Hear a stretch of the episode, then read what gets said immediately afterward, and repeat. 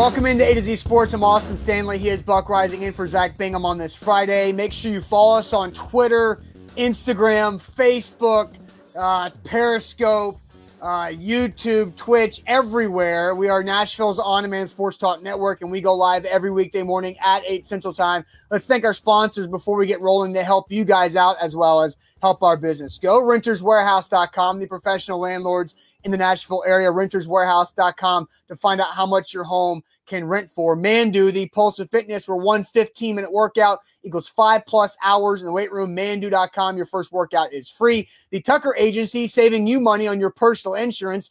Easy enough at tuckertn.com. Calvin and Subtle for your brand new hardwood floors and finishings. Their website is calvinandsubtle.com.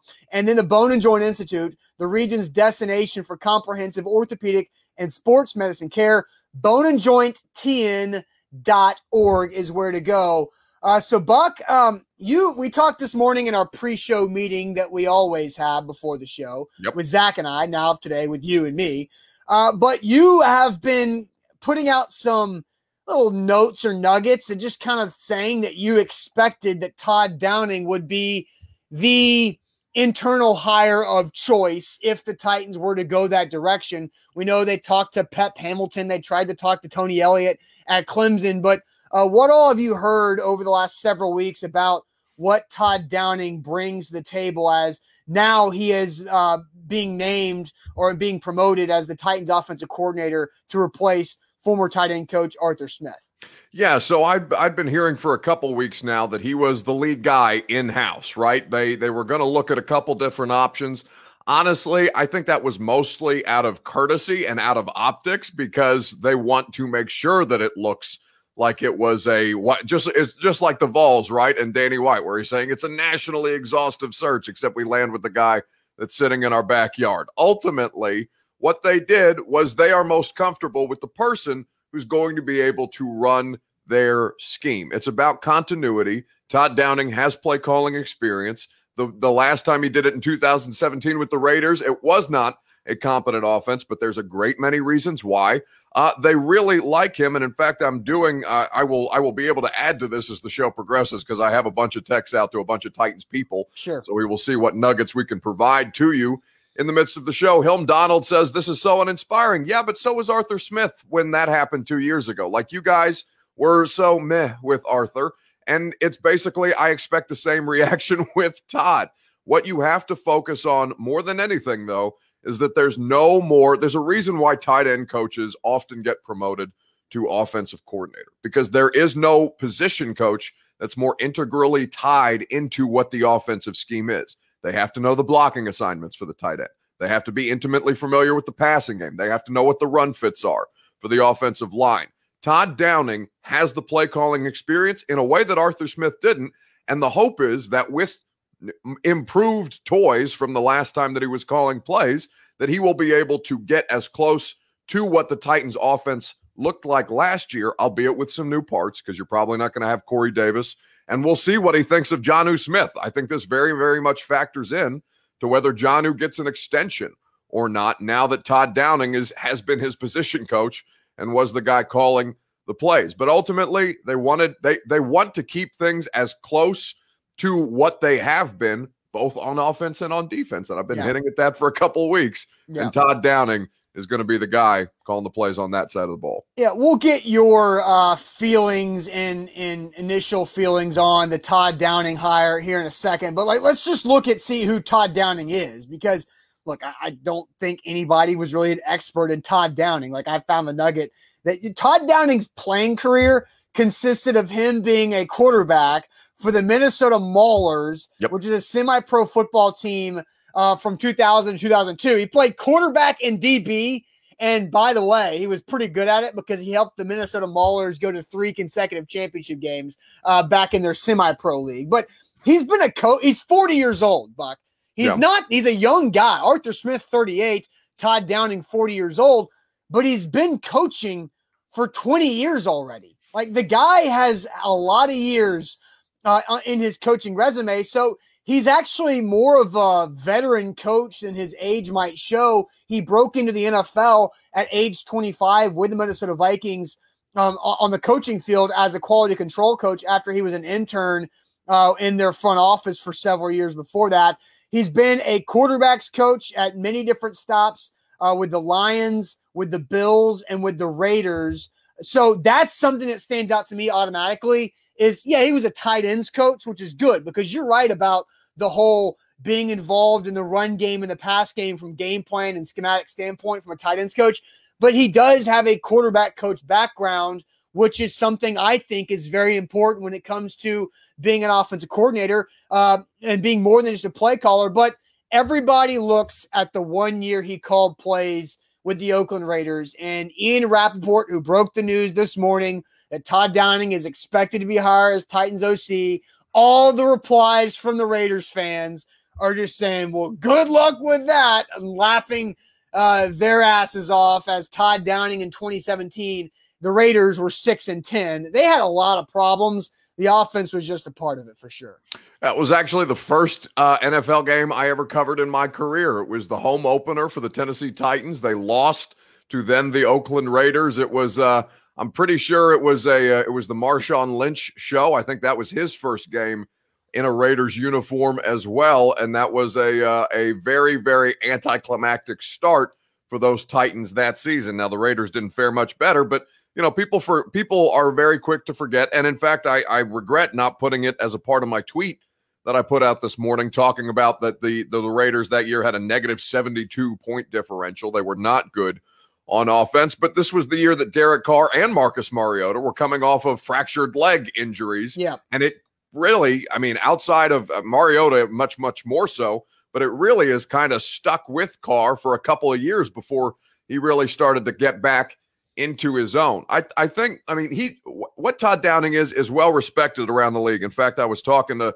somebody who used to be on the Titans coaching staff a little bit this morning, and they were very, very complimentary of his intellect, of his ability to work well with the players, how the players respond to his style of coaching. It's different than Mike Vrabel, right? Mike Vrabel is somebody who's who's very over the top. He projects. He is, you know, he finds very very odd places to use the F word in the middle of a sentence. It's in fact one of his greatest skills. Austin would know. Uh, yeah, yeah. Todd, For, I I would know. I Todd know Downing, experience, dude.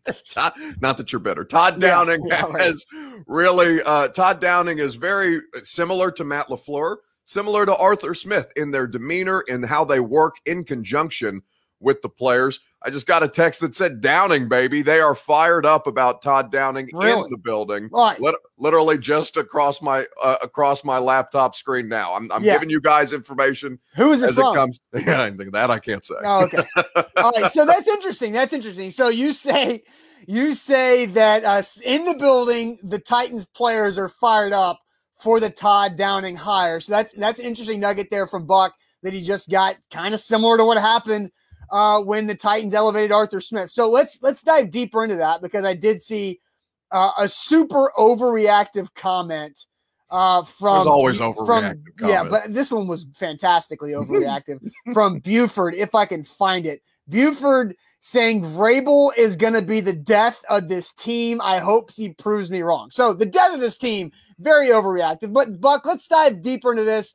As you said, I want to know more about what what you're hearing and what the players are excited about.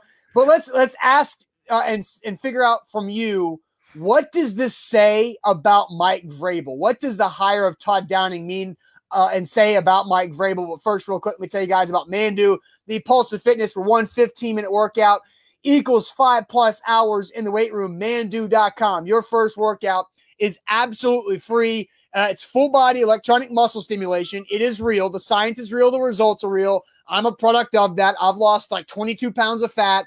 I've lost uh, gain muscle. I've lost body fat percentage. I'm all cut up and feel yoked, and my wife loves me even more for it. Manduu.com. Your first workout is absolutely free. So check them out. Achieve your fitness goals this year with Manduu.com.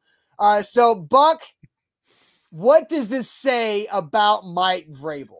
Can I start with this though? Because one, one, you you talking about how your wife loves you shirtless now makes me very uh, makes me laugh very hard. But also, I texted a player this morning.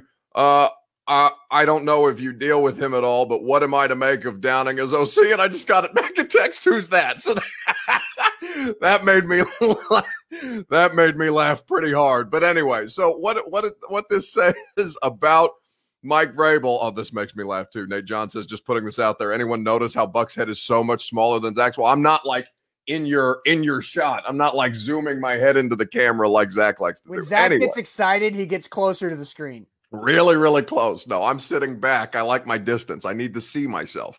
Uh, but anyway, I so what this says about Mike Vrabel is that what is is what he's told us every year that he's been here, right? Or at least every year after his first year. And I know it's only been three years in the tenure of Mike Vrabel, but he values people who can run the system.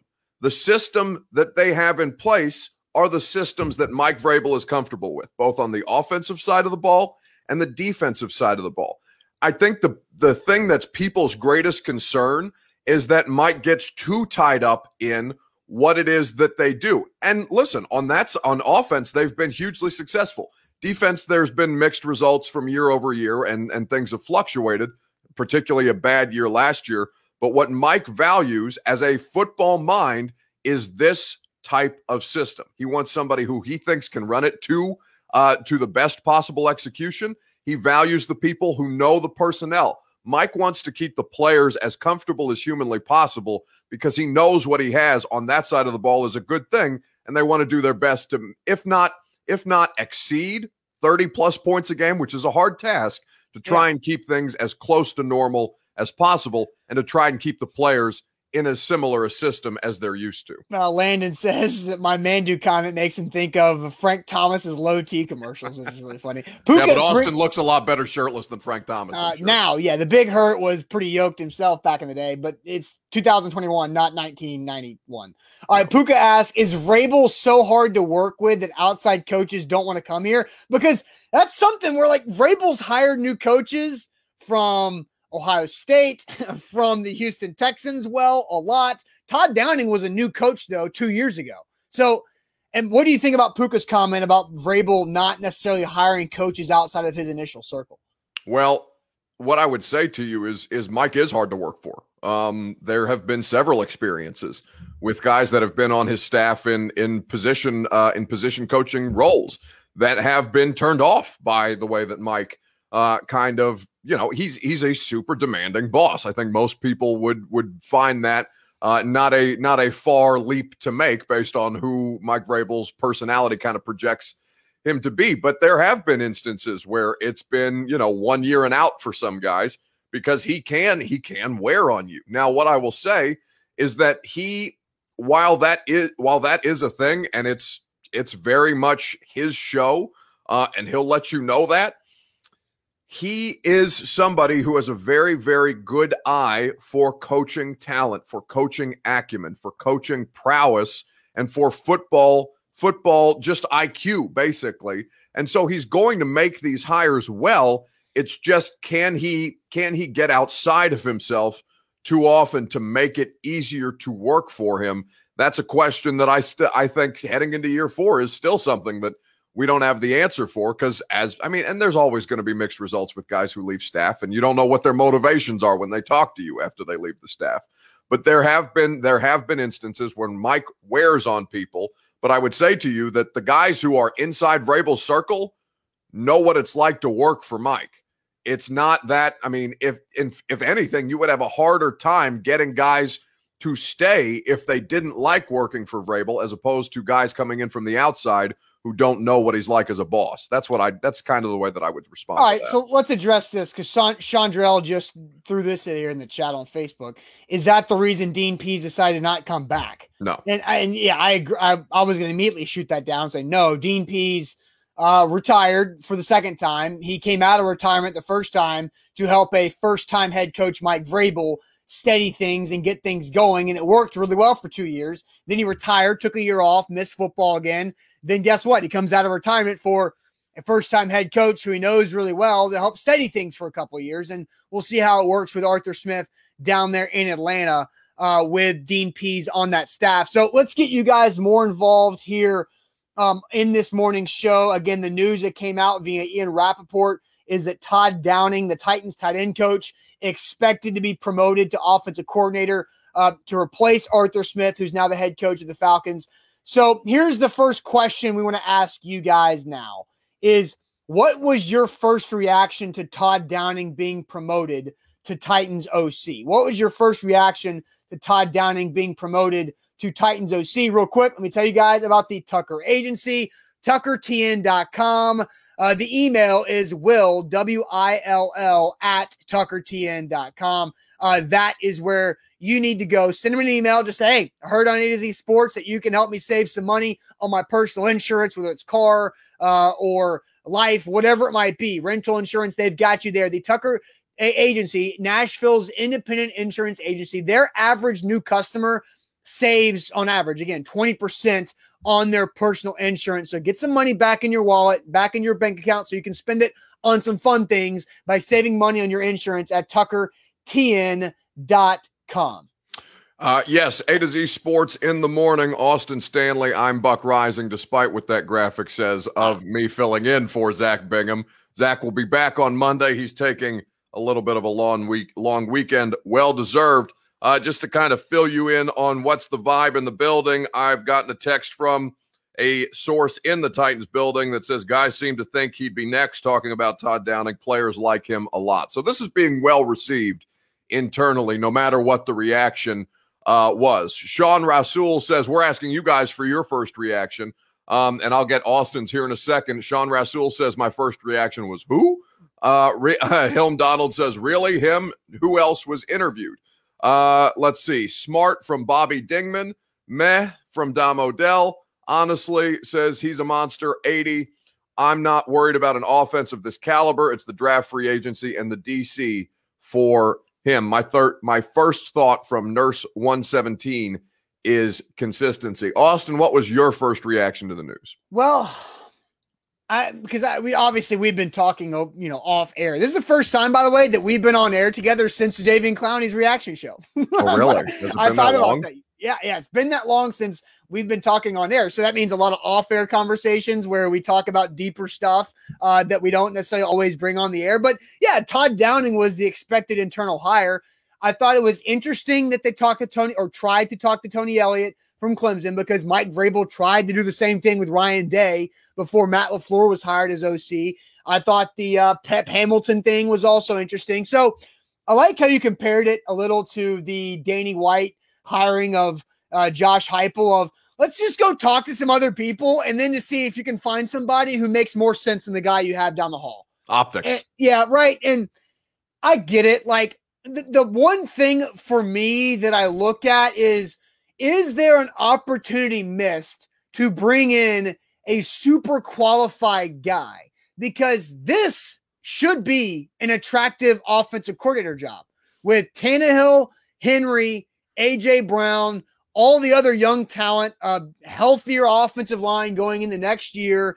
And who knows what the tight end position is going to look like? Everybody's a free agent. They're going to bring back a couple of them, I'm guessing, uh, one or two at least. So this could have been an opportunity to go get a guy who's proven, who you know can help them develop further. Somebody commented on Facebook earlier in the show saying that that Downing needs to add an extra wrinkle in the passing game because at times it felt like the Titans passing game got stagnant and got stale because teams kind of knew what was coming. A play action with a crossing route to AJ Brown can be taken away schematically fairly easily if you can read your right cues on defense and not just bite so hard on the Derrick Henry fake. So I think there was a missed opportunity from that standpoint of being able to bring in a super qualified guy who's been doing it for a while. Todd Downing is a risk because he's only done it one year and it didn't go that well. And you have a lot riding on this offensive coordinator job because if Todd Downing does great again, is he going to be a head coach in a couple years? And here goes the cycle all over again. Well, yeah, but the cycle. I mean, that that's that's the the world that you live in. That's the coaching world that you live in, especially if you're offensive coordinator. Because what teams hire more than anything are guys like Arthur Smith, guys who are going to be head coach and also call their offense. Like right. that's very, very much the trend. And you have a head defensive minded head coach in Mike Vrabel who's going to consistently have to replace offensive coordinators. It's the third guy and now going into year four. Yeah, and not all of listen, not all of them are going to pan out this well. And I know LaFleur wasn't anything spectacular, but you got to think about what Marcus Mariota was at that stage in his career. The guy knows football without question, even if he's been carried largely by Aaron Rodgers in his tenure as a head coach. Um, uh, let's read some more of your comments before I give you my guy, uh, my first reaction to it. Brent Matlock says if Bowen is the DC next year, I'm going to predict the Falcons with Smith and Pees have a better record than the Titans. I think that's a little dramatic. If the players like it, that says something about the guy. So I like it. That's from Patrick Wayne Holman on Facebook. What is his stance about going for fourth and two on the opponent's 40 yard line? Says Chow Chow Golf. Uh, that's a fantastic question. And also, I would tell you, Chow Chow, that doesn't matter because it's still Mike Vrabel's position on whether to go for it right. on fourth and two. Head coach overrules the offensive coordinator in those situations, although that is a good question for maybe that. I'm sure that'll come up in his availability whenever they make the announcement official. And thank God because we'll finally have a, a actual Titans content to talk about again. That's right. I, I was hoping uh, for Anthony Lynn, says Chief Franco, and Anthony Lynn did get an offensive coordinator job in football. I don't know uh, off the top of my head where he ended up landing. Uh, Austin, if you could uh, do a little backstory or background for me on that. Lions. And I would Lions. So he's gonna. So he's going to the pit of hell in Detroit um, to try and salvage what is L.A. Uh, to Detroit. Ugh. Tough scene, tough scene. Weather a lot different there, Anthony. Um, so my first reaction to this though was, I mean, expected. Like this is what I expected to happen. It's why I keep telling you guys that I am more confident than not that Shane Bowen is going to remain in his place, if not get a promotion next year. And as wild as that sounds, as much as that's going to bother you, you have to understand the creature that you're dealing with in the person who's making these hirings. It is the same reason that Todd Downing makes the most sense. It's the same reason that what what Austin just said is exactly what they did. Let me go out and try and find somebody who makes more sense than the guy I have in my building already. And per, you know, per their per per their interview study and interview habits, they were not able to do so. Do so. So what they are telling you is that Todd Downing is going to have a better success rate running this offense, using the personnel that they have in the building, helping to find new personnel to replace the guys that they will lose with the t- 20 unrestricted free agents, not all of them on offense, but a fair amount of them and fair fairly key components to their offense. They feel like Todd Downing is going to give them the best chance to replicate it. It was expected to me. It's why I largely expect Shane Bowen to be back in his position. Um, certainly not getting fired as the defensive play caller next year because what Mike wants is people that know what he's doing.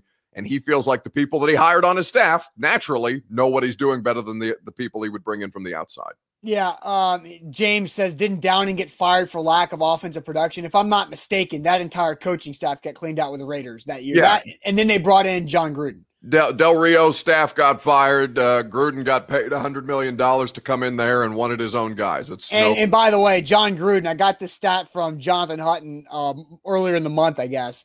Jon Gruden, the only current NFL head coach to miss the playoffs the last three years and not get fired. that is a great one. They can't. They're, too, they're, they're, they're, it's just a sunk cost at that point. The optics exactly. of that would be horrendous. But yeah, you know, it, it's it's not uncommon for once a head coach gets fired for that entire staff to get cleaned out. In fact, Arthur Smith is a unicorn that way yeah. that he survived three. Well, he's a cockroach. It doesn't matter what comes through the building, he survives. Like, it, and that's a compliment to Arthur Smith, not anything negative there. Uh, I'll let you tell him that. yeah, right. Titans for Life says uh, cockroaches and Twinkies. They survive. They survive every type of uh, apocalypse that happens. Titans for Life says I'm fine with the OC promotion, and in general, I am too because I do think it is important, and it has been the last two years that Todd Downing has been the Titans coach. He's been a part of the game planning with the guy who just was super successful with you and got a head coaching job because of it for the last two years. Ken's reacting to your Shane Bowen comment says, and watch the defense be ass cheeks, which I find is funny. So there's a massive difference in the elevation of Todd Downing and the promotion by title only uh, with Shane Bowen potentially is that the offense has been successful. It makes sense to have continuity there. The defense was unsuccessful, historically bad on third down and a lot of other categories. They were so bad, ass cheeks, as our uh, one commenter said. So give me all it, the peach emojis you got in the comments. Section. It makes Love no sense for continuity there because, like, like I always say, like, I always like hear people say, well, you want to make sure that, uh, like, it's don't fire a coach too early. You got to give him time. Well, if the guy is bad, then he's going to continue to be bad the next year. It's like if you return a bunch of starters from one team last year to the next te- next year, it doesn't matter if you return a bunch of starters if they're not very good.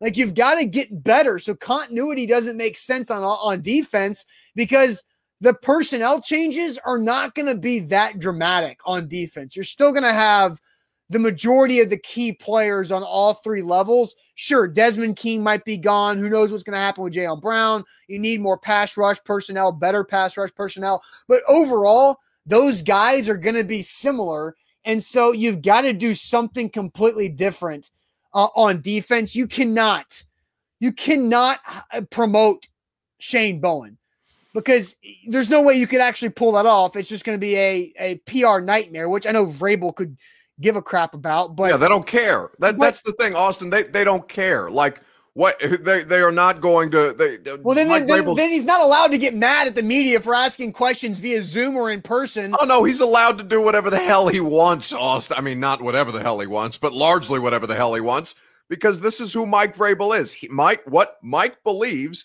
at the core of him of his hum, of his being is that he knows better than us. And you know what? 95% of the time, he's right. I will concede that. I would not tell him that to his face because he'd get a smug look on his face, and then he would, you know, he would hold that over me for the rest of my life, or at least the rest of my life covering the Tennessee Titans. But Mike Vrabel believes that if he sticks with his plan, that he knows better than you do. He knows better than I do. He knows better than Dom Odell, Rich Doff, uh, Dauphinius, I think is how you pronounce that. Chandrell, Bronson Knuckles like he thinks he knows better. And largely he's been proven right. The Titans have done nothing but improve defense uh, defense excluded last year every year that Mike Vrabel has been here. There is no reason for him to believe otherwise that he isn't making the right decisions. Now, what I will say to you as when it comes to Shane Bowen, the biggest indictment of Shane Bowen and Mike Vrabel, because this was a this was a a, a joint effort to be even if even if uh, Shane was the person calling the plays, running the meetings, um, you know, making making personnel changes, whatever the case may be. The biggest issue that I heard was causing problems with the Titans defense is the thing that they kept uh, the players kept almost dog whistling to us every time we'd talk to them in Zooms. Communication, communication, yeah. communication, communication. The defense is too complex. They need to pare things down in a way that makes it easier for the players to communicate on the field. That's not Kevin Byard's fault. It's not Jayon Brown's fault. It's not Rashaan Evans' fault. It's Shane Bowen and Mike Vrabel's fault. That is a course correction that needs to be made. But Mike Vrabel is looking at this, and I wouldn't I wouldn't project to or I wouldn't speak for him, but I'm looking through his purview and kind of understanding how he feels about the guys on his staff. And he's going to say, okay, one, we we need what, what what did he say at the end of the year? We need players who love to play football. We need actual pat. I mean, he doesn't. I'm paraphrasing now. Yeah. But we need guys that are going to come in here with their ass on fire and try and get after the quarterback. Not Vic Beasley. We need better than Jadeveon Clowney. It's as close as Mike has been to commenting on the personnel decisions that were made that put the Titans the Titans defense in the position that they were. Get out of here with Johnathan Joseph. Get out of here with Vic Beasley. Get out of here with Jadeveon Clowney. And then you have the pandemic in the middle of all these things when Kristian Fulton, your second round pick, who's supposed to help bolster your secondary, can't get on the field. You got to trade draft capital for a, a slot corner who's probably not going to be on the roster next year because why would you do that? It's a redundancy. They are grading Shane Bowen on a curve a curve that is brought it's it's like the curve. They're trying so, to flat so he so you failed the exam but you good congratulations. Uh the smartest kid in class got a b. So you now fa- we get to curve you up to a c minus? Is shane, that shane bowen's getting a passing grade because of because of yes because of exactly what you laid out. They're trying to flatten the covid curve or at least that's maybe oh. that's language we've moved away from in the last i haven't heard that since april yeah, well, it's uh, because people quit trying to flatten the curve, right? So, I thought we flattened it. Yeah, well, I thought it, we did it. No, it flattened us. It was an entirely different situation. Yeah, but two things are, can be true. they are grading on this curve for Shane Bowen in a way that it. I, I'm not expecting him to get promoted. I'm not expecting him to have the official defensive coordinator title. but I'm expecting them, Mike Vrabel primarily, to say, okay, we know this happened. You're going to get one more shot at this thing. Let's run it back the way that it was, but let's make these course correction. And the biggest course correction that they have to make is one, finding a damn pass rush, and two, making the players more comfortable in the defensive system. All right, Titans and Truth on YouTube says, "Love you, Buck," but that thought of, of, the curve is asinine, just blasphemy. It's like this is not like Buck's opinion. This is Buck telling you what he thinks is going to happen. Have so, I been wrong? No, tell you haven't. Tell you me where I've been, been wrong. wrong. You haven't been wrong. Like it's, and that's what I, I always think. It's it's funny when people have a hard time separating what you're saying that is opinion and what you're saying that you think and believe will happen. Like in my Austin Stanley's opinion, Shane Bowen failed as a defensive coordinator without the title last year. He did the job as deep coordinator. I don't know why he didn't get the promotion. My opinion is also that there has to be somebody on the Titans staff next season that has defensive coordinator nameplate on the door of their office. That needs to happen because everybody needs somebody that we know can say, hey, you're the defensive coordinator. You're calling the plays. What went wrong? But what's the likeliness of Mike Vrabel doing that? Like you're saying, Mike Vrabel, to sum up everything you've talked about Mike Vrabel being, he's stubborn. And Mike Vrabel is going to do what Mike Vrabel believes is the right thing, regardless of how we feel about it. And Shane Bowen's likely to be to be here still doing something uh, in the Titans coaching staff that has a lot of responsibility. Oh, Shane Bowen's not going anywhere, regardless of whether a change is made from from a play calling perspective. Like Shane Bowen's going to be on the staff. Uh, there's there's I I would there's I won't say it. There's a, a there's a zero percent chance that Shane Bowen gets fired, but I'd give it like a 0.5 percent chance that Shane Bowen gets fired. He's sure. not going anywhere.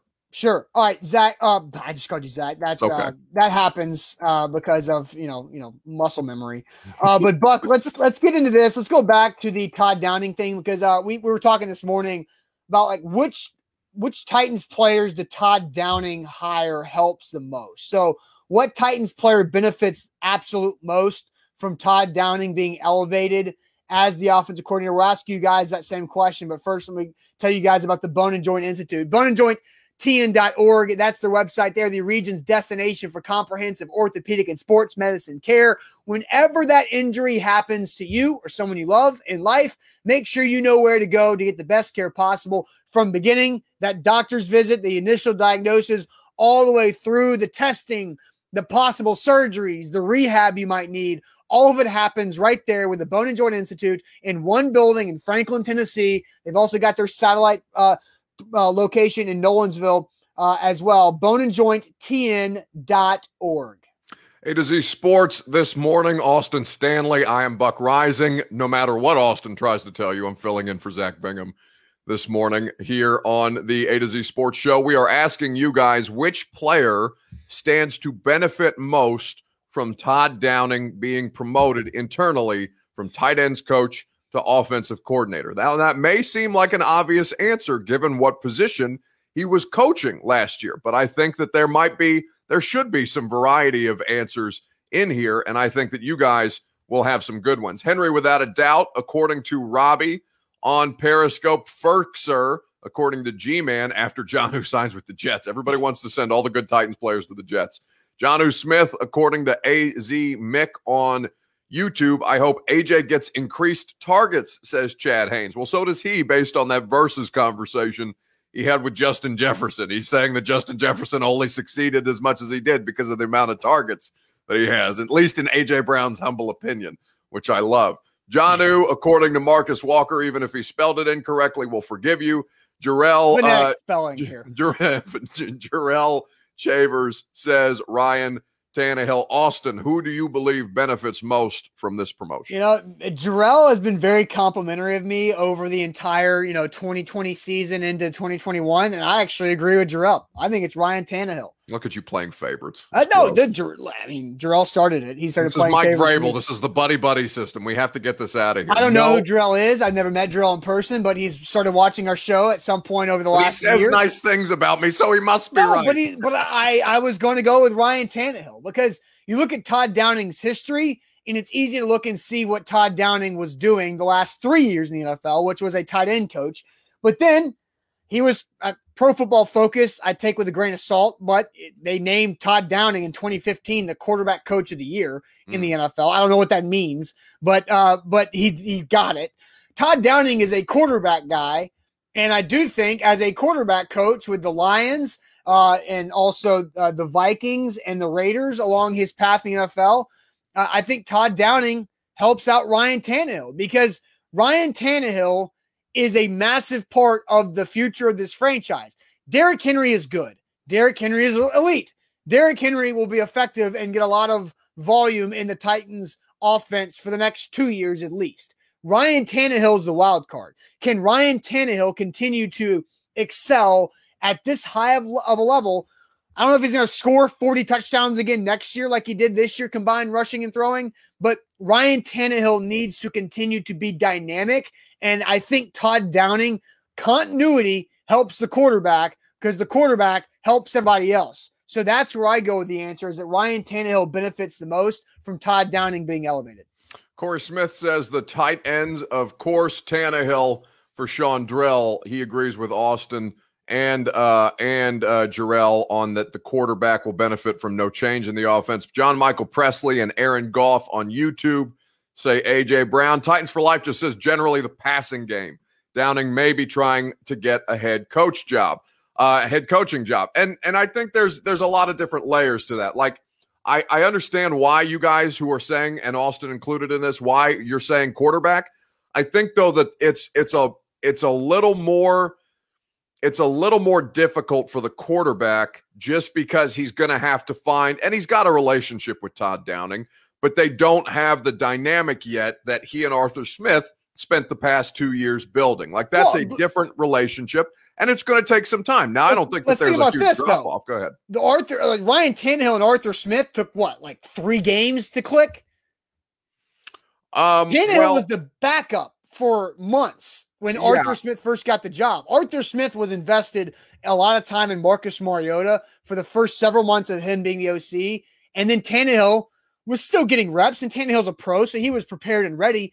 But it's not like it took this long, you know, going out and getting coffee and talking and stuff for Arthur Smith and Tannehill to automatically have a great relationship on the football field. No, that was pretty instant when with Arthur Smith, still go out and get get to know each other over coffee. Well, you have conversations about football and non-football things, and it helps you out.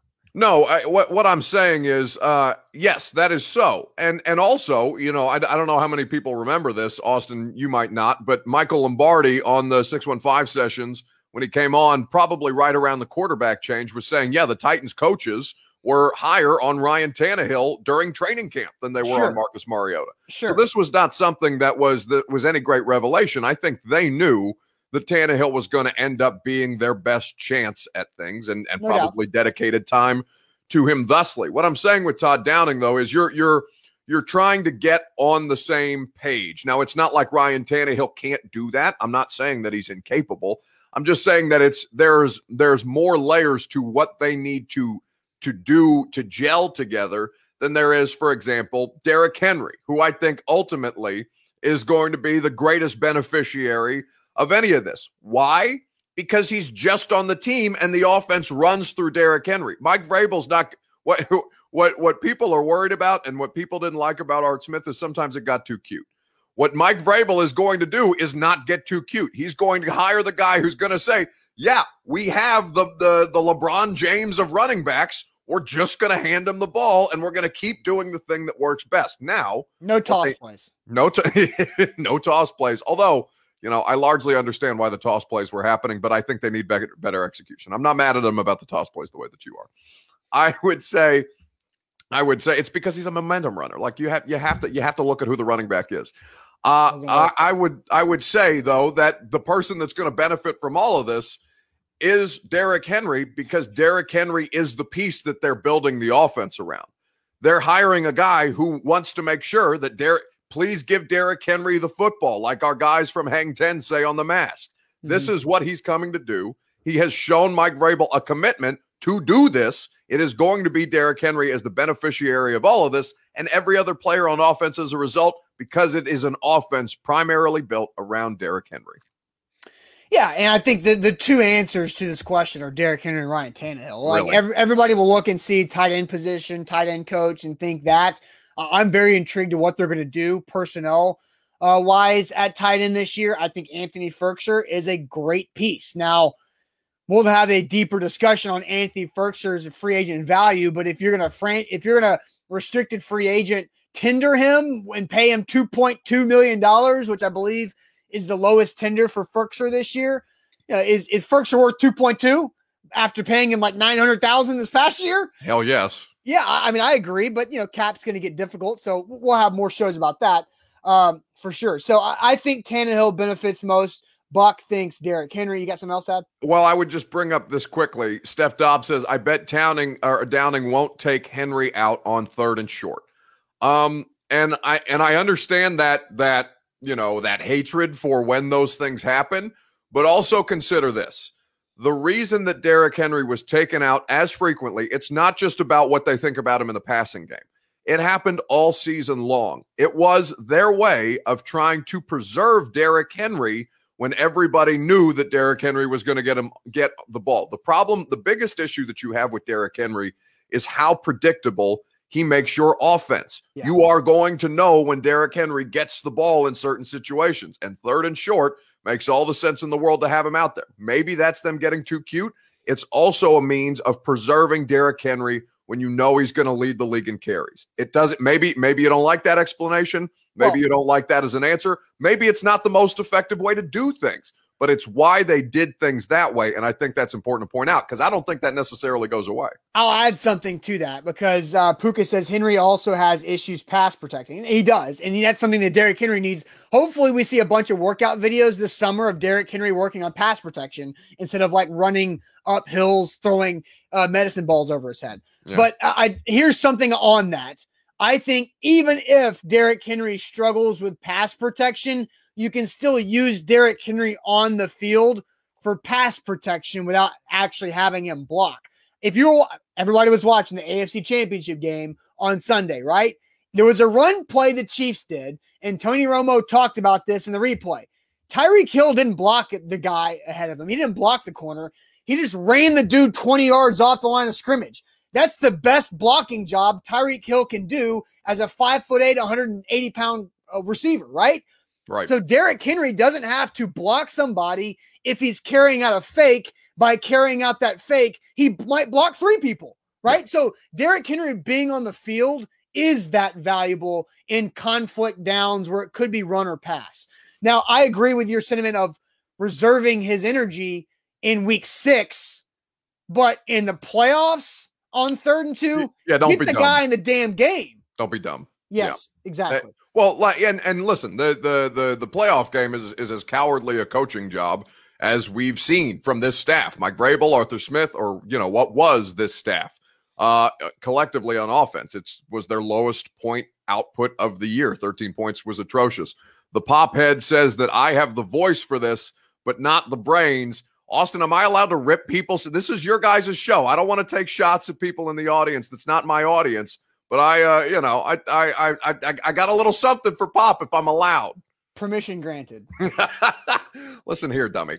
I have been doing this plenty long enough to know what the hell I'm talking about. We have just ta- spent most of the morning talking about how I have yet to get any of this stuff wrong. You are here because we collectively, Austin, Zach, myself, we know what we're talking about. I am literally reading you on my Mac MacBook as my texts come across from people in the Titans organization what they're saying about your new offensive coordinator. So one, I do have the voice for this. Two, I got the brains for it too. Three, suck it because you got no idea what the hell you're talking about. You have neither the voice nor the brains for to to even be able to comment, and for that, I simply cannot respect what you said.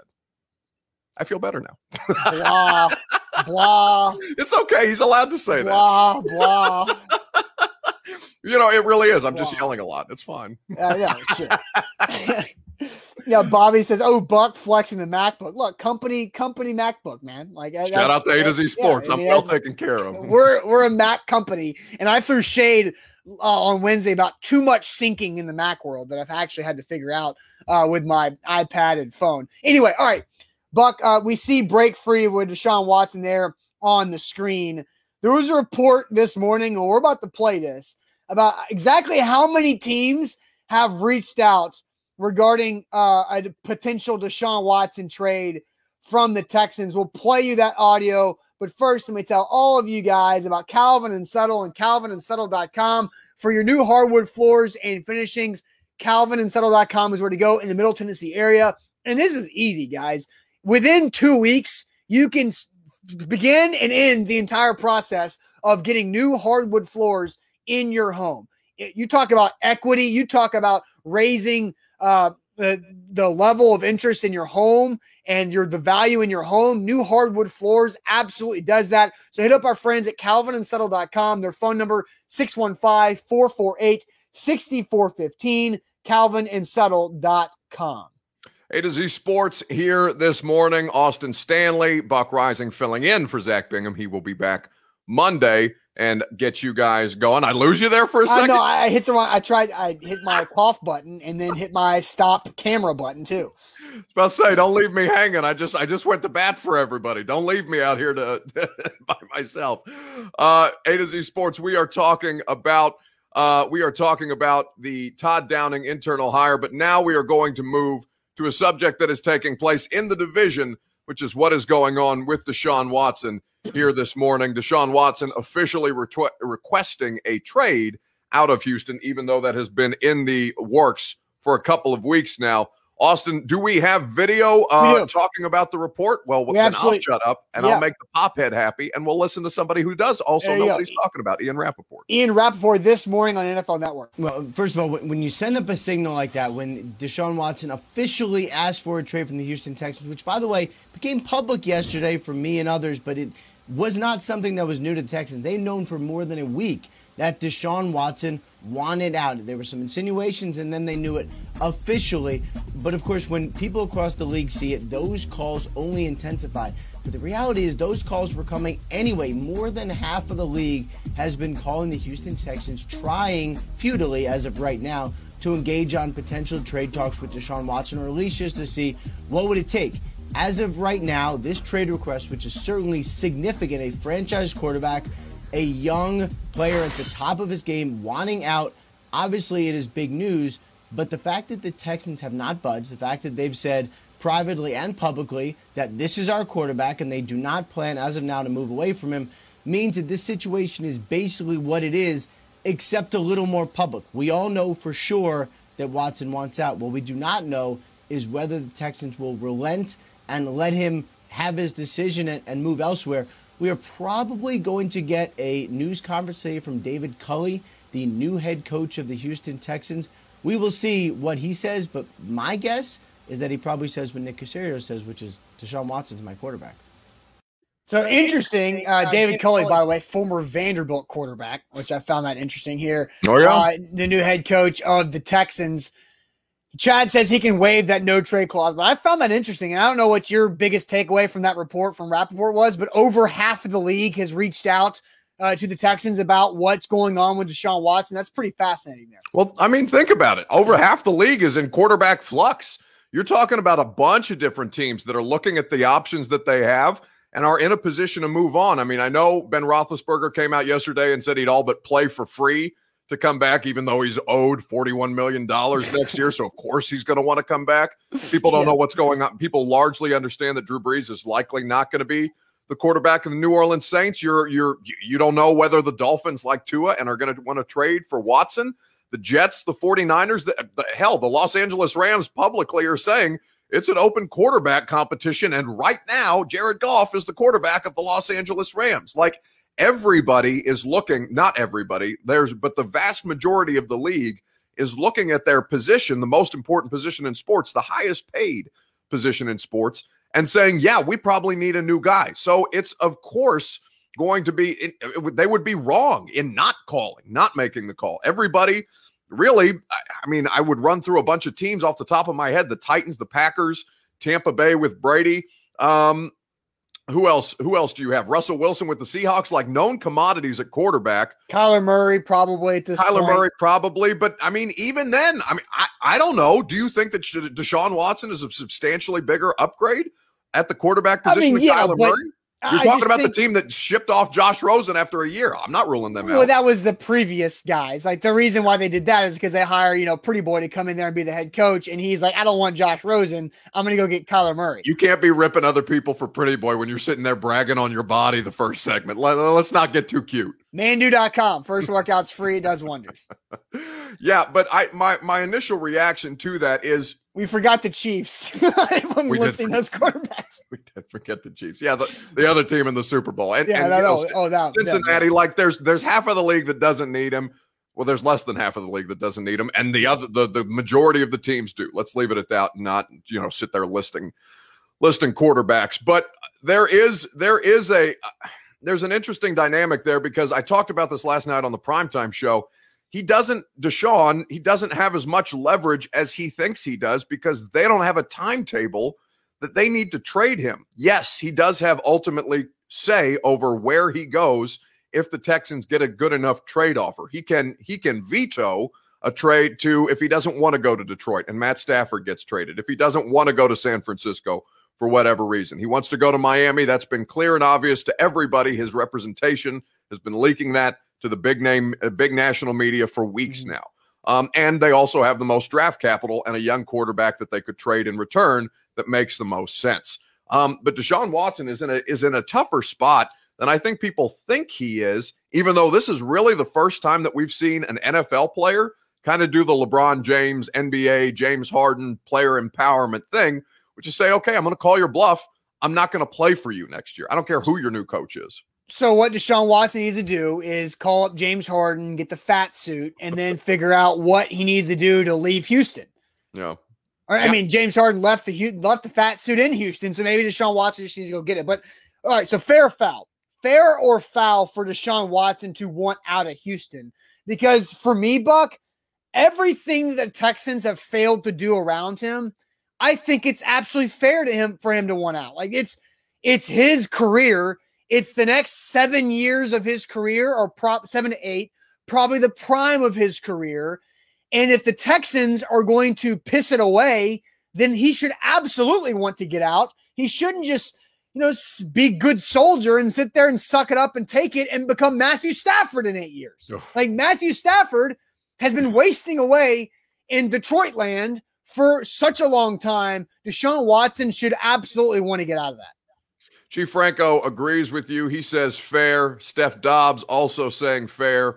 On uh, Periscope, Tyler Ross on YouTube, fair. G Man on base says foul. If you guys say foul, I think I think maybe expand a little yeah, bit on your opinion know. because that's that's going to be the minority opinion. I feel. Um, and and one, you know, I think there are there are things that can be argued, but I think that uh, I think that you should uh, I think that you should kind of expand on it if sure. you're going to say foul.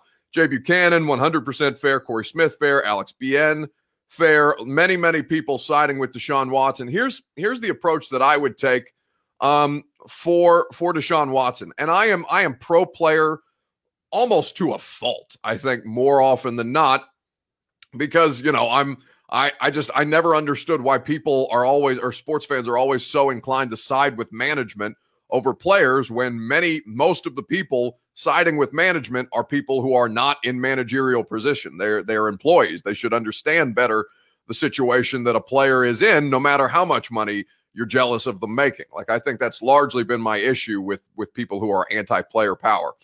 I will say though that Houston is a mess and the ownership has just so soured the relationship that Deshaun Watson does not trust the people he works for. That is all fair. He should want a different working situation and and it is uh, because because of those reasons. But I will also say that there there has been care taken in the head coaching hire of David Culley to find a person who can most relate to Deshaun Watson. What Deshaun Watson has decided on is that he is not going to give this person a chance flatly, and he has earned that right. But I do think that there can be some there can be some regret or lack of perspective in a decision like that because uh, you know Zach Zach says stuff like the grass is, isn't always greener on the other side all the time, and sometimes that can be so.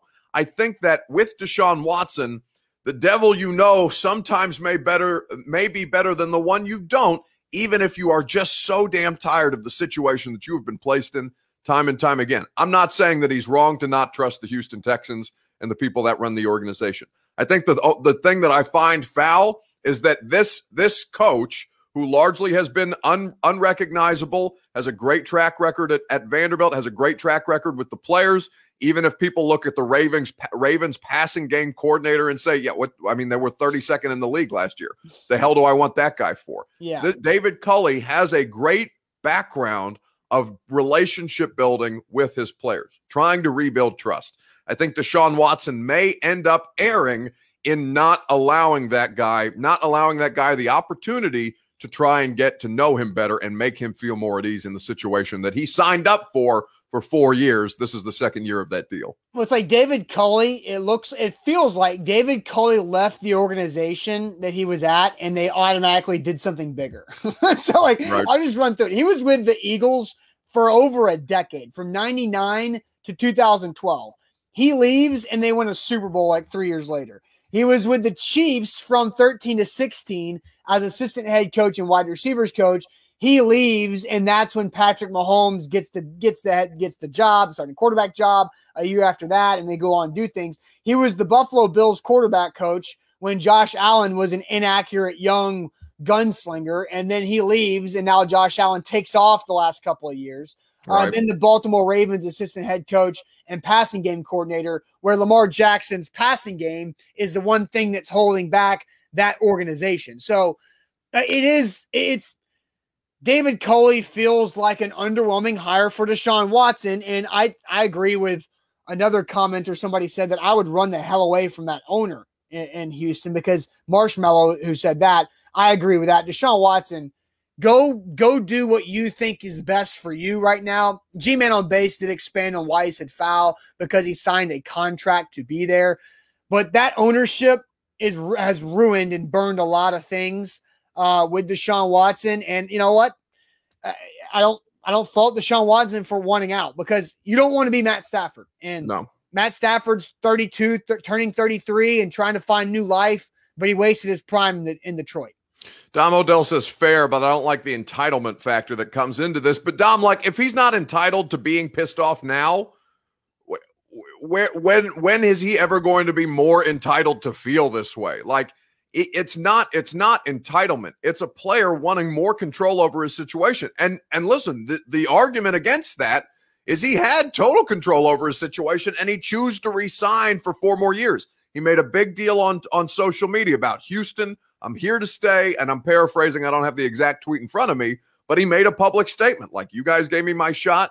I'm going to play for Houston. And then a year later, he's like, no, get me the hell out of here because the place got burned to the ground. Bill O'Brien got fired very, very quickly. I don't think any of us had him as the first guy to go when, when Adam Gase is out there uh, making it a full season with the Jets. But if he is not entitled to feel this way now, when would a player ever feel entitled to try and take their situation into their own hands? I think that he is I think that he is justified in saying, you know, I'm not I'm not trying to make the decisions for who you hire as the GM and who you hire as the coach, but I would like a little input. I would like to know before we all find out on social media from Adam Schefter. I think that's totally fair. And it's hard to do. Right? Yeah. That's a really, really hard thing to do. No, like Danny White getting pissed about that yes or two days ago with the Vols, and that was they leaked the night before. That's welcome to the SEC. This ain't Buffalo and Orlando. That's as clean a coaching search as the Vols have conducted in certainly in the five years that I've been here, and probably in the 15 years before that. Uh, I would say I would say that if he is not entitled, if he is not going to take a sense of entitlement now, when, when would you like him to feel entitled for to anything? He is entitled to put himself in the best position. He thought he was doing that a year ago when he signed. He no longer thinks that's the case. He's trying to take the matter into his own hands. All right, A to Z Sports here live. Brent says ownership told Watson they give him say in the GM hire and they didn't. So they li- there's a lot of things that happen with this for sure. Well, I don't know that that's accurate. I yeah, well, that's that's him. been floated out there, but we nobody really knows what was discussed. Right? It's not in his contract. They, they what the hell do they care? You know. Sure. A to Z Sports. Buck, let's send everybody to the weekend with Ain't That Good News. We always end our weeks here on A to Z Sports on Friday asking you guys to share your good news going into the weekend. I know the sun's out. It's probably still like 28 degrees It was Uh, yesterday least- too. It was cold as hell. It at least looks nice outside. So stay inside and enjoy the sun from the inside, maybe. But uh, let's get your good news ready. I've got good news. Uh, we've got some big things coming from A to Z Sports starting on Sunday night. But uh, first, let me tell you guys about Renters Warehouse. renterswarehouse.com, the professional landlords in the Nashville area. Check them out at renterswarehouse.com to find out how much your home can rent for. Uh, there's many different ways you can use Renters Warehouse to your benefit, whether it's uh, creating extra cash flows for you and your family, earning and building that long term equity, getting that mailbox money from other people paying your mortgage, and then some. Use your property to help you get that retirement uh, looking nice early. Renterswarehouse.com is where to go. And with the money that you save, you can go to mybookie.ag and you can use that promo code MyTitans to double your first deposit on all of your gambling needs. The Super Bowl is ahead. There is college basketball to be bet on, there is NBA to be bet on. The Preds, although they may be wildly inconsistent yet again, they can be bet on mybookie.ag. Make sure you use that promo code my Titans. Time for some good news. All right, we got a lot of good news uh, flowing in here. Okay. Uh, Navarro says close on my new house in two weeks. That's fantastic. Congratulations. Our our Alex Doherty, Preds writer Alex Doherty does a great job at A to Z Sports Nashville.com and on the Preds Nashcast. Says good news. I've joined a new rec hockey team, and my first game is against my old hockey team who cut me goals incoming. I didn't know you could get cut from a rec hockey team, but dang, Alex got cut and now he's going to go out there and get that redemption against his old team in the first game. That's that's hilarious. That is uh, good for you for for being uh, not too ashamed to say that you got cut for your rec hockey league. Well, I don't, I, that, like, me that'd be tough Alex, for me to admit out loud. me and Alex would like message about that uh, over the last couple of years about him playing rec hockey, and like Alex has talked about being the only guy in the team who cares about playing defense and going out there and playing, uh, you know, the full ice and not just being a halfway guy. So uh, I think the I think they're gonna they're gonna miss Alex Doherty being on that team. Make him make him feel the pain, Alex. Go out there and get him. Good news, uh, says Chad. We are almost a month removed from 2020, and 2021 is beginning to look far better, at least from my perspective. I don't know. First month of 20, yeah, you sure about that, Chad? Uh, first month of 2021 has been kind of uh, kind of a hellscape. Been a doozy, I'd say. I, I don't know. I don't first know. month is a doozy. Be careful. Hell, that first week was a mess. Anyway, good news. Colts getting another new QB, says Jeff Rubel. Uh, good news. I got uh, tons of nut butter for this weekend, says Jaime. I don't know what you're doing, but uh, be safe. Good news. no surgery. Maybe a lot of chafing. I don't know if that's a good thing or a bad thing. Good news. No surgery needed and no loss of vision in my uh Hi.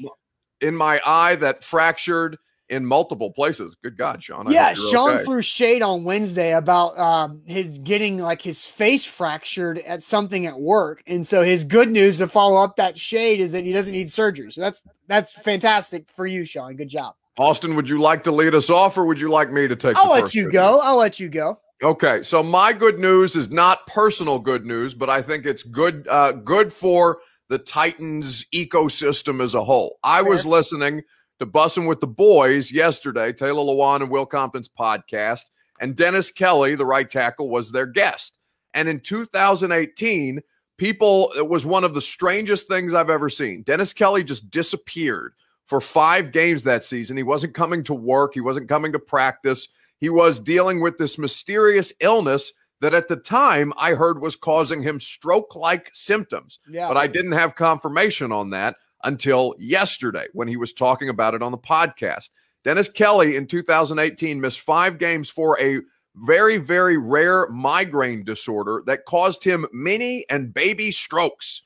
Uh, To, to, to, to say anything is, is mini or baby and the word stroke in it is horrifying, especially for somebody like that, because it's coming from your brain. It's a brain issue, especially in football. We know how dangerous those can be. Dennis described it.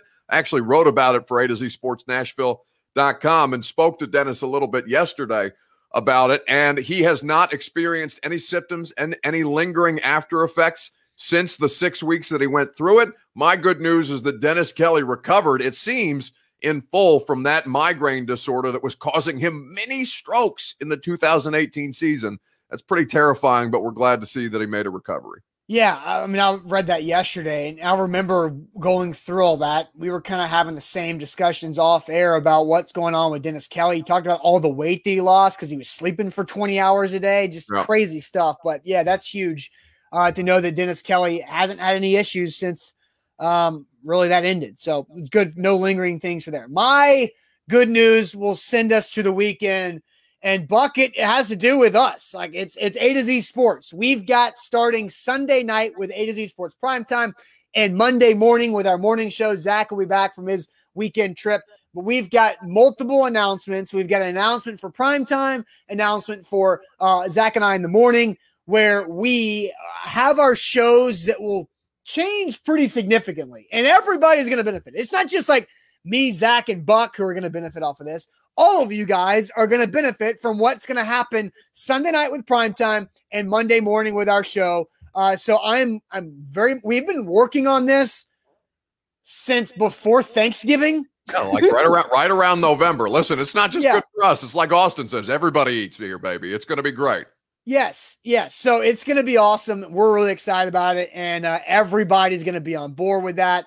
Uh, Puka says, "Don't go to Outkick." Look, we, we are we are not going to Outkick. Zach and I are not selling this business anytime soon. Uh, yeah, let me withhold comment on that. Yeah, right. And Dom, we're not creating A to Z Sports Memphis. Like that, A to Z Sports Memphis will not happen.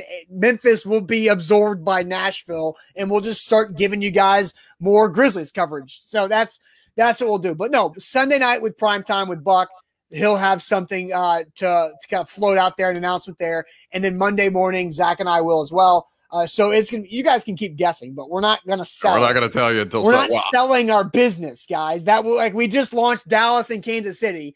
We're not gonna sell right now. We're gonna wait till we build this thing to be a behemoth, and then we'll sell it for nine figures. so that's the plan. But no, Sunday and Monday morning, be ready for it. That's my good news. So again, seriously, hope you guys have a fantastic weekend. There's no football this weekend unless you're watching the Senior Bowl. Uh, but we're gonna have a great weekend, and we'll see you. Buck will see you Sunday night. I will see you Monday morning. You've also got a 615 Pitches podcast out there. I saw John Reed tweeting about that. Talk to John Reed. John Reed is very impatient that he wants the podcast out now because he thinks he did a good job. And if you're looking for Senior Bowl coverage, we talked about Josh Heupel with John Reed down there in Knoxville. Teron Davenport literally zoomed in from the Senior Bowl stands at the stadium to do 10 minutes on the prospects that were working out there. So if you watch that show today on YouTube, it's already in your podcast feeds. Today, the YouTube version will come out so you can get your Senior Bowl coverage there. You can also find out what the gas bags in Knoxville are saying about Josh Heupel, and there's no better one than my buddy Josh Reed or John Reed. Josh Reed, John Heupel. Listen, I've been I've been saying I've been saying Danny Heupel all week. Like it's it's like it's like Jack Crawford for me all over again. I'm I'm the only dyslexic broadcaster in Nashville. I swear Well, to God. I, I hopefully I won't uh, I won't pick up any of your mistakes there. All right, guys, have a great weekend. Buck will see you Sunday night. I'll see you Monday morning. Appreciate it. Peace and love.